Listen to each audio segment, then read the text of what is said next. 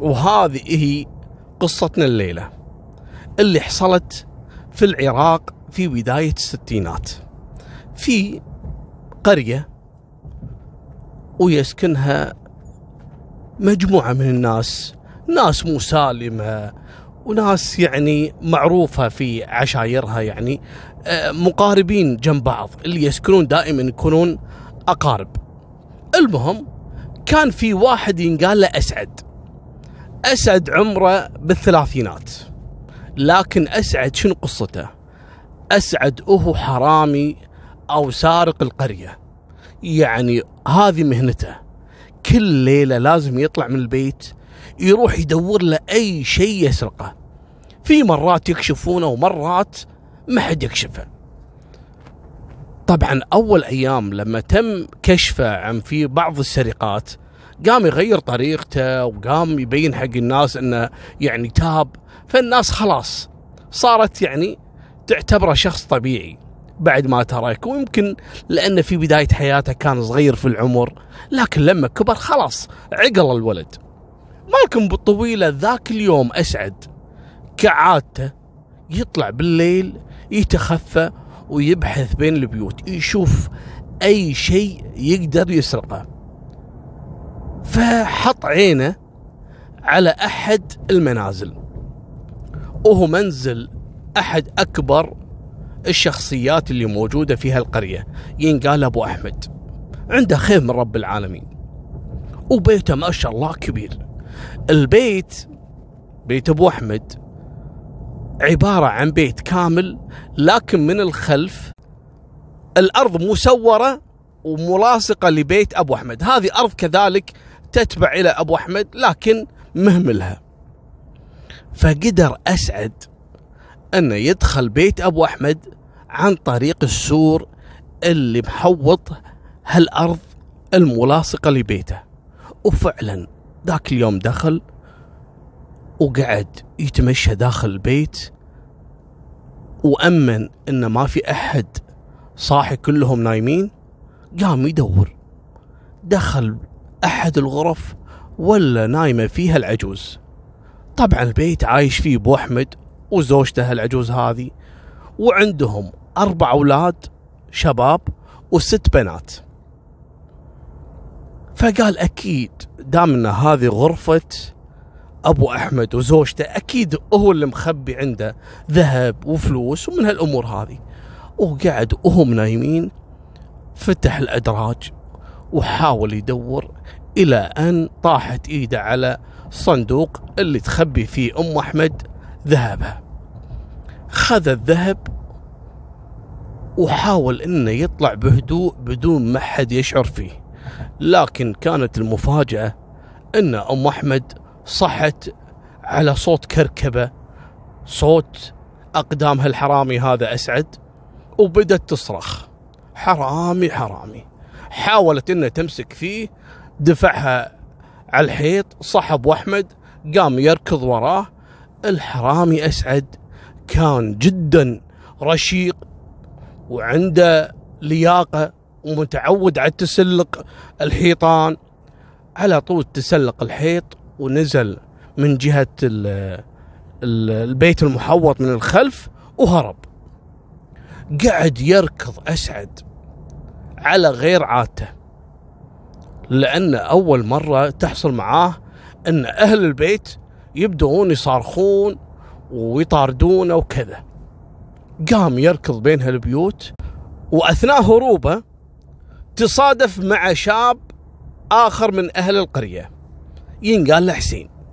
حسين يوم شاف أسعد لكن ما تعرف عليه في البداية.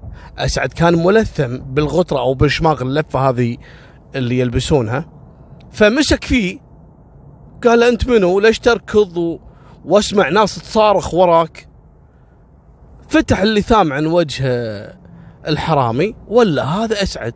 حسين عرف أسعد. قال له شو مسوي يا أسعد؟ قال له استر علي يا حسين الله يخليك.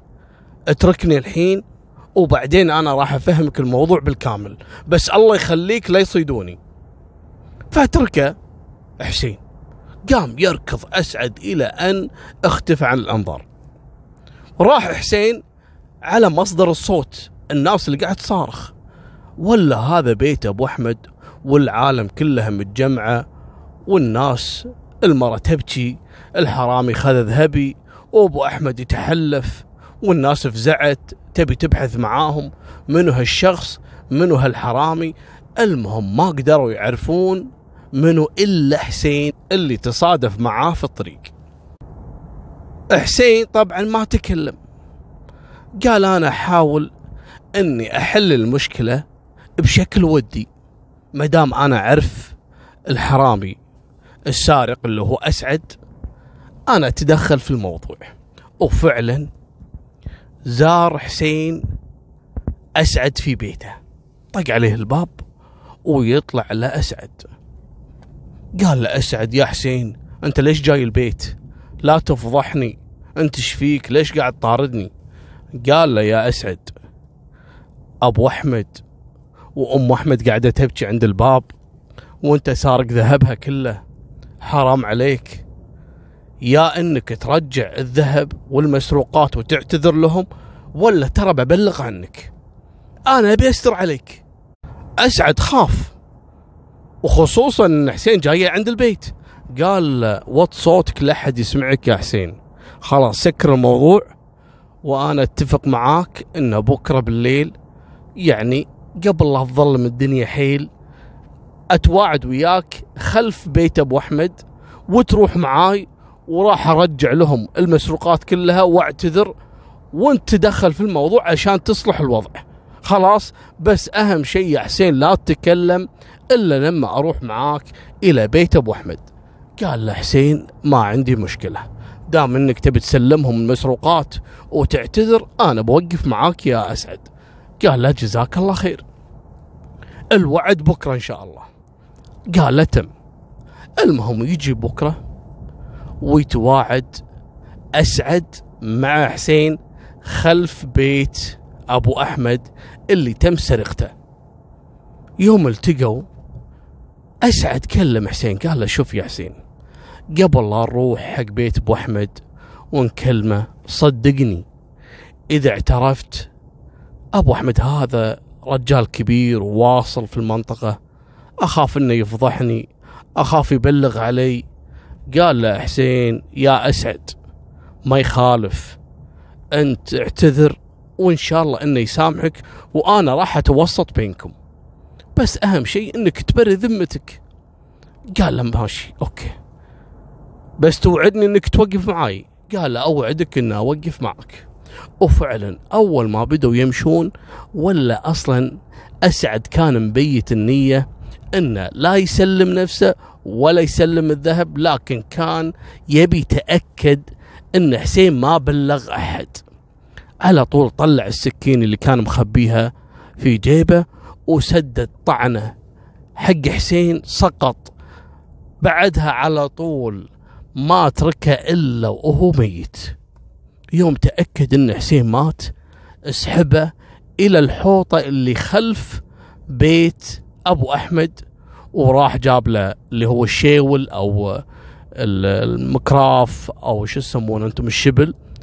وحفر قبر حق حسين ودفنه داخل هالحفرة وردم عليه التراب. أيامها كان الوقت يعني ليل والجو بارد وكان موسم الشتاء عندهم وفي أمطار خفيفة. فراح على طول رجع مرة ثانية أسعد إلى بيته وراح جاب بذور ورجع إلى نفس المكان اللي دفن فيه حسين ورش عليه بذور الرشاد علشان ما يبين إن في قبر أو تم حفر حفرة في هالمكان هذا. وفعلا أمطرت الدنيا أول يوم ثاني يوم وصارت عندهم تعرفون وحل وطين والناس ما تطلع. وأهل حسين يدورون عليه اختفى مالكم بالطويلة بعد ما هدت الأمور بعد ثلاثة أيام أربعة أيام قعدوا يدورون على حسين. قالوا الظاهر حسين بعد المطر اللي جانا والسيل وصار في طين وفي نهر قريب صوبهم يعني ممكن إنه غرق ولا حصل له مكروه. بعد فترة خلاص اعتبروا إن حسين انفقد فيه السيول اللي صارت عندهم بسبب الأمطار وترحموا عليه. هني أسعد ارتاح إن الشاهد الوحيد على قيامه بالسرقة مات. واستمر في موضوع السرقات لكن كان خايف من موضوع القبر قبر حسين. خصوصا إن دافنه داخل أسوار الحوطة الملاصقة لبيت أبو أحمد لأن السور هذا كان يعني لأنه قديم والباب هذا كان مخلوع فأي واحد يقدر يدخل ويطلع. لكن مع فترة مراقبة طويلة أكثر من أشهر يعني ما حد اكتشف الموضوع هني اطمئن أسعد. المهم راحت الأيام وجت الأيام. تزوجت واحدة من بنات أبو أحمد. وراحت بيت زوجها.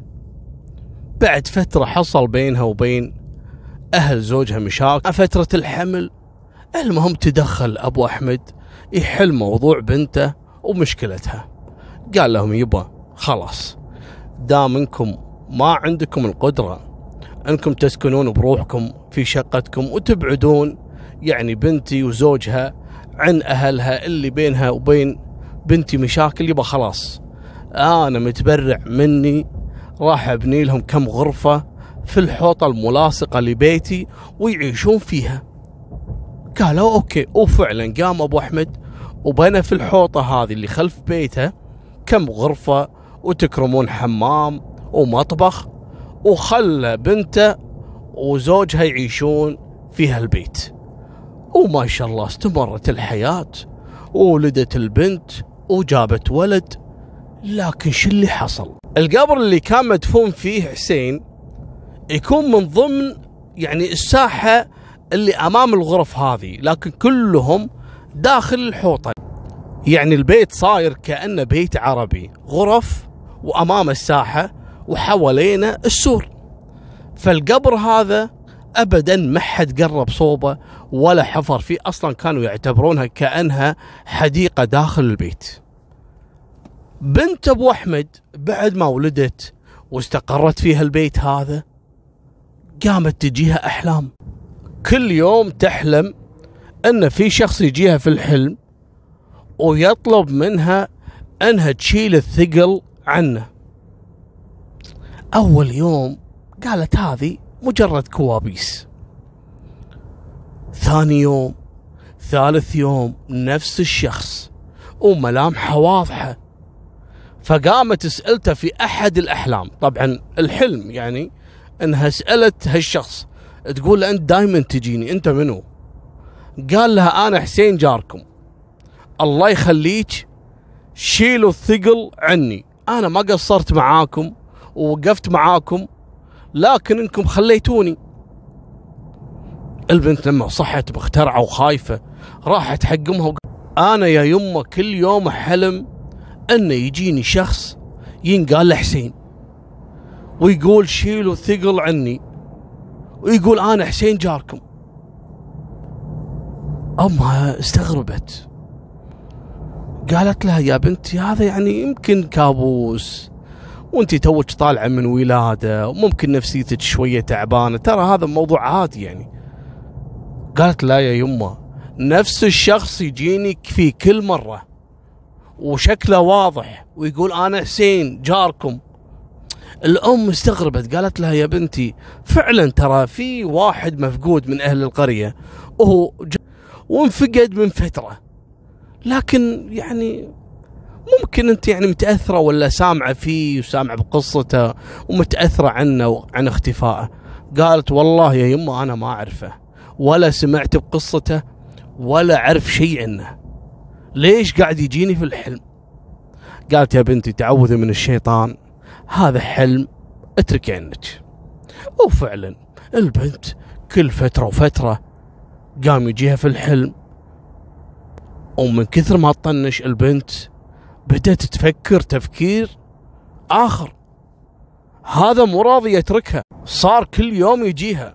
لا البنت تطورت الحالة النفسية عندها وصارت أسوأ. أنا حتى وهي صاحية في النهار بدت تتوهم أن هذا الشخص اللي اسمه حسين يناديها ويصرخ وكذا والبنت بدت تعيش برعب.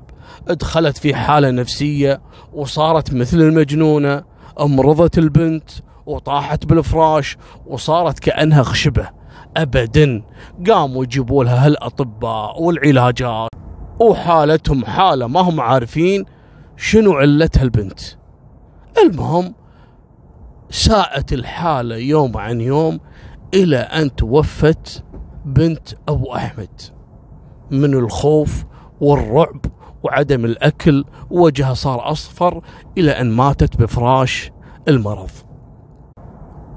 قاموا عاد ادفنوها وعزة ويتحسب أبو أحمد. ما هو عارف بنته هذه شلون مرضت ومن شنو ولا حتى الأم فهمت السالفة. طبعا ولد بنت أبو أحمد بعد ما توفت جت أم الزوج وخذته عندها علشان تربيه وترك زوجها البيت اللي سوالهم أبو أحمد. وراحت قصتها. المهم بعد فترة وتتزوج واحدة ثانية من بناتهم. طبعا بين كل واحدة وواحدة ثلاث سنوات أربع سنوات. وتتزوج الثانية. الثانية تزوجت واحد عسكري. على حظها بعد الزواج بفترة قاموا يأخذونه حق المعسكرات ويغيب بالأشهر لأنه كان الظاهر على الحدود يروح شهر ويرجع شهرين وحالته حالة. المهم قال لها أبوها أبو أحمد قال لها يا بنتي أنا كنت مسوي البيت هذا حق أختك الله يرحمها علشان تسكن فيه وهي الحين توفت. أنت الحين دام زوجك هذا دوامه في العسكرية يطول ويغيب عنك بفترة طويلة خليك قريبه جنبه قالت شلون؟ قالت تعال اسكني في البيت اللي كنت مسوي لاختك وفعلا جت البنت وسكنت في هالبيت. ويحصل معاها مثل ما حصل مع أختها. كل يوم يجيها واحد بالحلم ويترجاها وهو يصرخ ويبكي يقول لها يا بنت الحلال شيلوا الثقل عني. ساعدوني مثل ما أنا قمت وحاولت أساعدكم. البنت دخلت بحالة هستيرية وصارت مثل المجنونة من الخوف تسمع صوت الليل مع نهار. بسبب الأحلام قامت تتخيله كذلك وهي صاحية وهي في الواقع. إلى أن مرضت ونفس المرض اللي أصاب أختها من فترة وطاحت على الفراش وما لقوا لها علاج. وأبو أحمد صار مثل المجنون عرف إن بنته الثانية هذه راح يكون مصيرها مثل مصير البنت الأولى اللي طاحت بالفراش لا تاكل لا تشرب إلى أن ماتت أو بالفعل هذا اللي حصل معها. هني الناس وأهل القرية كلهم اسمعوا بالقصة هذه وقاموا يربطون الأحداث. إن الأولى كانت حلم بشخص والثانية كذلك قامت تتحلم بشخص. لما سألوهم منو هالشخص هذا اللي كانت تتحلم فيه البنت الأولى؟ ومن الشخص اللي كانت تتحلم فيه البنت الثانية؟ قالوا هذا جارنا حسين الله يرحمه اللي انفقد من فترة ويقولون متوفى في غرقة الأمطار وكذا. وصل الكلام إلى الحرامي أسعد. حاله حال أي واحد بهالقرية. فاهتم في الموضوع وهو عارف شنو قصة حسين اللي اختفى لأنه هو اللي ذابحه وحاطه فيها البيت. فقام يتابع قصة بيت أبو أحمد بشكل كبير جدا ويسمع البلاوي اللي قامت تحصل عندهم والشخص هذا اللي هو حسين المقتول اللي قام يطلع لهم في الأحلام. فبدأ يخاف أسعد وصار يراقب الوضع عن قرب. راحت الأيام وجت الأيام ولا حد اكتشف السبب وشنو قصة هالأحلام هذه مع هالبيت. كبر واحد من عياله وصار في آخر مرحلة دراسية وعنده امتحانات. الولد مجتهد وقاعد يدرس ويبي ياخذ معدل كبير وعنده طموح. الولد شاطر. لكن البيت دائما اللي فيه إزعاج ما يكون هو الجو المناسب للدراسة فقالت له أمه يا ولدي عندنا البيت هذا اللي الحين صار مهجور من توفت أختك الأولى والله يرحمها الثانية والبيت الكل تركه خلني أنظفه لك وتقعد فيه الفترة هذه تدرس فيه إلى أن تتخرج إن شاء الله. قال لها بالعكس يا ريت يا يمه وهذا عندنا هني يعني مو بعيد. قالت لا أوكي وتروح تنظف له أحد هالغرف وترتب له البيت ويقعد هالولد هذا اللي ينقال محمد داخل هالبيت هذا. يجيبوا له أكلة وشربه وهو قاعد في البيت بروحه.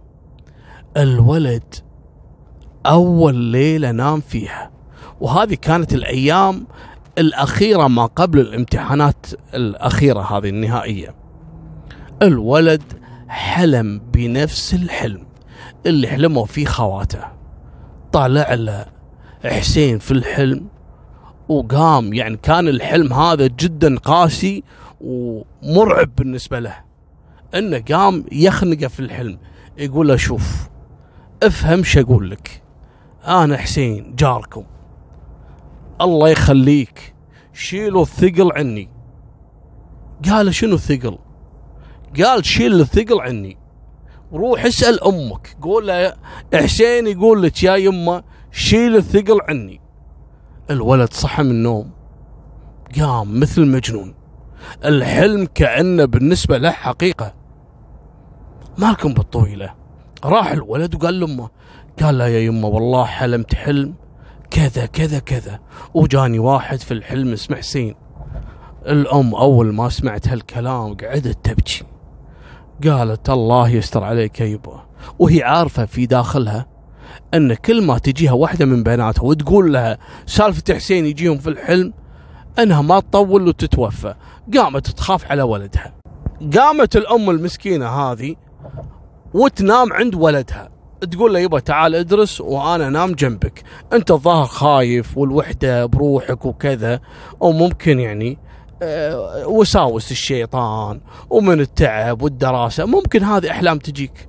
وأنت سامع بقصص يعني اللي حصل مع أختك والقصة الثانية. وممكن قاعد توهم.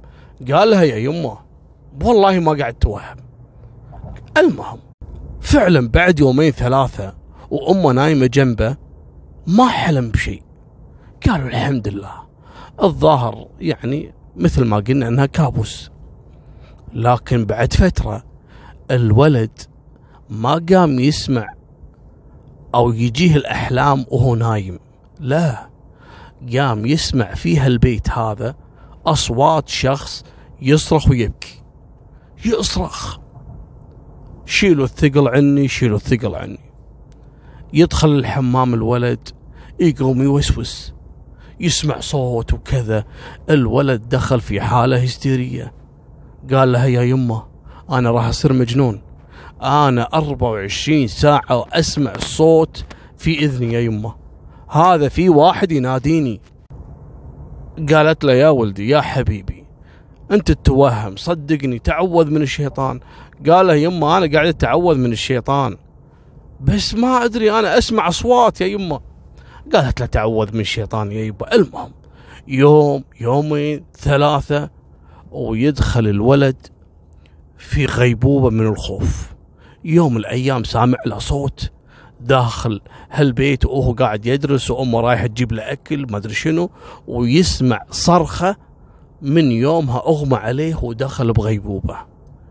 ما رجعت أمه إلا لقت هالولد هذا طايح الأرض وهو يرجف وجابوا له هالأطباء جابوا له شيوخ الدين يقرون. المهم ما عثروا على أي سبب للحاله اللي تعرض لها الولد هذا اللي دخل بغيبوبة قبل حتى امتحانات النهائية. بدا عاد أبو أحمد. كله بكي وزعلان ومتضايق. والأم كذلك. انهارت وهي تقول أنا أكيد السبب لأن كل واحد من عيالي يجي يقول لي هالموضوع وأنا ماني عارف شلون أحل هالمشكلة. كل واحد يقول لي أنا حلمت بحسين بعدها بفترة يحصل فيه مصيبة. المهم الناس والقرية كلها سمعت بالسالفة حتى أهل حسين قاموا يسألون أبو أحمد يا أبو أحمد أنتم شايفين حسين قبل لا يتوفى؟ قالوا لا والله. قالوا شايفين شيء؟ أنتم تدرون وين؟ إحنا اللي نعرفه أن حسين مات في هالغرقة أكيد السيل سحبه. أنتم سامعين شيء ثاني؟ قالوا والله ما شفنا حسين من قبل لا يختفي. ما لنا علاقة فيه. وعيالنا كل واحد يحلم فيه يحصل فيه مصيبة مثل ما أنتم شايفين. المهم أهل القرية كلهم قاموا يسالفون. الحين أسعد عايش في رعب مو طبيعي. أولا الرجل كبر. ثانيا قام ينبى ضميره يعني توفوا بنتين والحين الولد الثالث. والولد هذا مسكين ما لهم أي ذنب. وأصلا هم ضحايا لعملية سرقة. وفوق هذا قاعدين يعانون من الحلم اللي قاعد يجيهم سبة حسين. المهم الرجال دخل في حالة حزن ومتضايق وقرر إنه يعترف ويريح ضميره. وراح ذاك اليوم إلى بيت أبو أحمد وكانوا العالم كلهم قاعدين ومجتمعين يشوفون قصة الولد ومعاناته في هالمرض هذا. وقعد جنب أبو أحمد وقعد يسولف وياه. قال له يا أبو أحمد أنا جايك وأنا والله العظيم حزين وبتوب وبعترف لك بكل شيء. استغرب أبو أحمد قال له شنو يا أسعد؟ وأنت شنو علاقتك في الموضوع قال له يا أبو أحمد الله يخليك أبيك تعطيني الأمان. قال لك الأمان يا ولدي إيش فيك؟ عسى ما شر.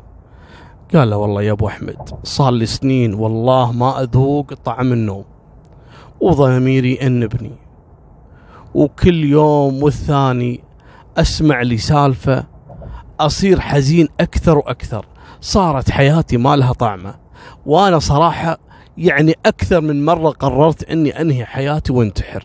لكن أبي أبر ذمتي لو أنك تذبحني لكن أهم شيء أنك تسامحني. قال له شنو تكلم؟ قال له تذكر ذيك السنة لما تعرضت للسرقة؟ قال إي نعم. قال هذا أنا اللي سرقت. نزل راسه أبو أحمد. قال يا ولدي الفلوس والذهب كله يتعوض. لكن إحنا الحين عندنا مصايب. والله فلوس الدنيا كلها ما تسوى عندي حتى ظفر واحد فيهم. من بناتي الثنتين اللي ماتوا وولدي هذا اللي على فراش الموت اللي أخاف إنه يلحق خواته. قال لي أبو أحمد أنا جايك بالكلام. موضوع السرقة اللي أنا ارتكبته في ذيك السنة لما هربت تصادفت مع واحد من أهل القرية حسين. وحسين اكتشف أني سارق بيتكم فهددني. إذا ما اعترفت ورجعت المسروقات أنه يفضحني. فأنا الشيطان تطور معاي وخلاني أقتل الشاهد الوحيد على هالجريمة اللي هو حسين. تواعدت وياه في الحوطة قبل لا تبني أنت الغرف هذه حق بناتك. ودفنته في وسط الأرض هذه. وهني اختفى حسين اللي هو الشاهد الوحيد على سرقة لبيتك هني انصدم أبو أحمد. يعني الأحلام اللي كانت تجي حق بناته من الشخص اللي انقال له حسين اللي هو جارهم اللي انفقد فعلا كانت حقيقية. قال له يا أسعد أنت تتكلم جد ولا تمزح ولا شنو؟ قال له أقسم بالله يا أبو أحمد هذا اللي حصل. الله يخليك. وإذا تبي تنقذ ولدك مثل ما سمعت إنه يجيهم أحلام اللي هو حسين ويقول لهم شيلوا الثقل. الظاهر يقول لهم إنكم تطلعون جثتي من هالأرض هذه اللي ساكنين فيها أهل البيت. وفعلا يقوم أبو أحمد ويبلغ السلطات ويجون ويحفرون المكان اللي أرشدهم أسعد عليه وتطلع جثة حسين موجودة. طبعا الجثة محللة لكن تم رفعها في من هالمكان هذا ودوها إلى المقبرة وتم إلقاء القبض على أسعد اللي أصلا توفى في السجن بعد سنتين وكانوا حاكمين عليه بالإعدام. الظهر ما لحقوا يعدمونه. وسبحان الله في اليوم اللي طلعوا فيه جثة حسين من هالأرض صحى ولد أبو أحمد من فراش المرض ورد إنسان طبيعي جدا جدا. وهني كانت نهاية سالفتنا. ولا تنسونا الله لا يهنكم بالاشتراك في قناتكم. وفمان الله مع السلامة.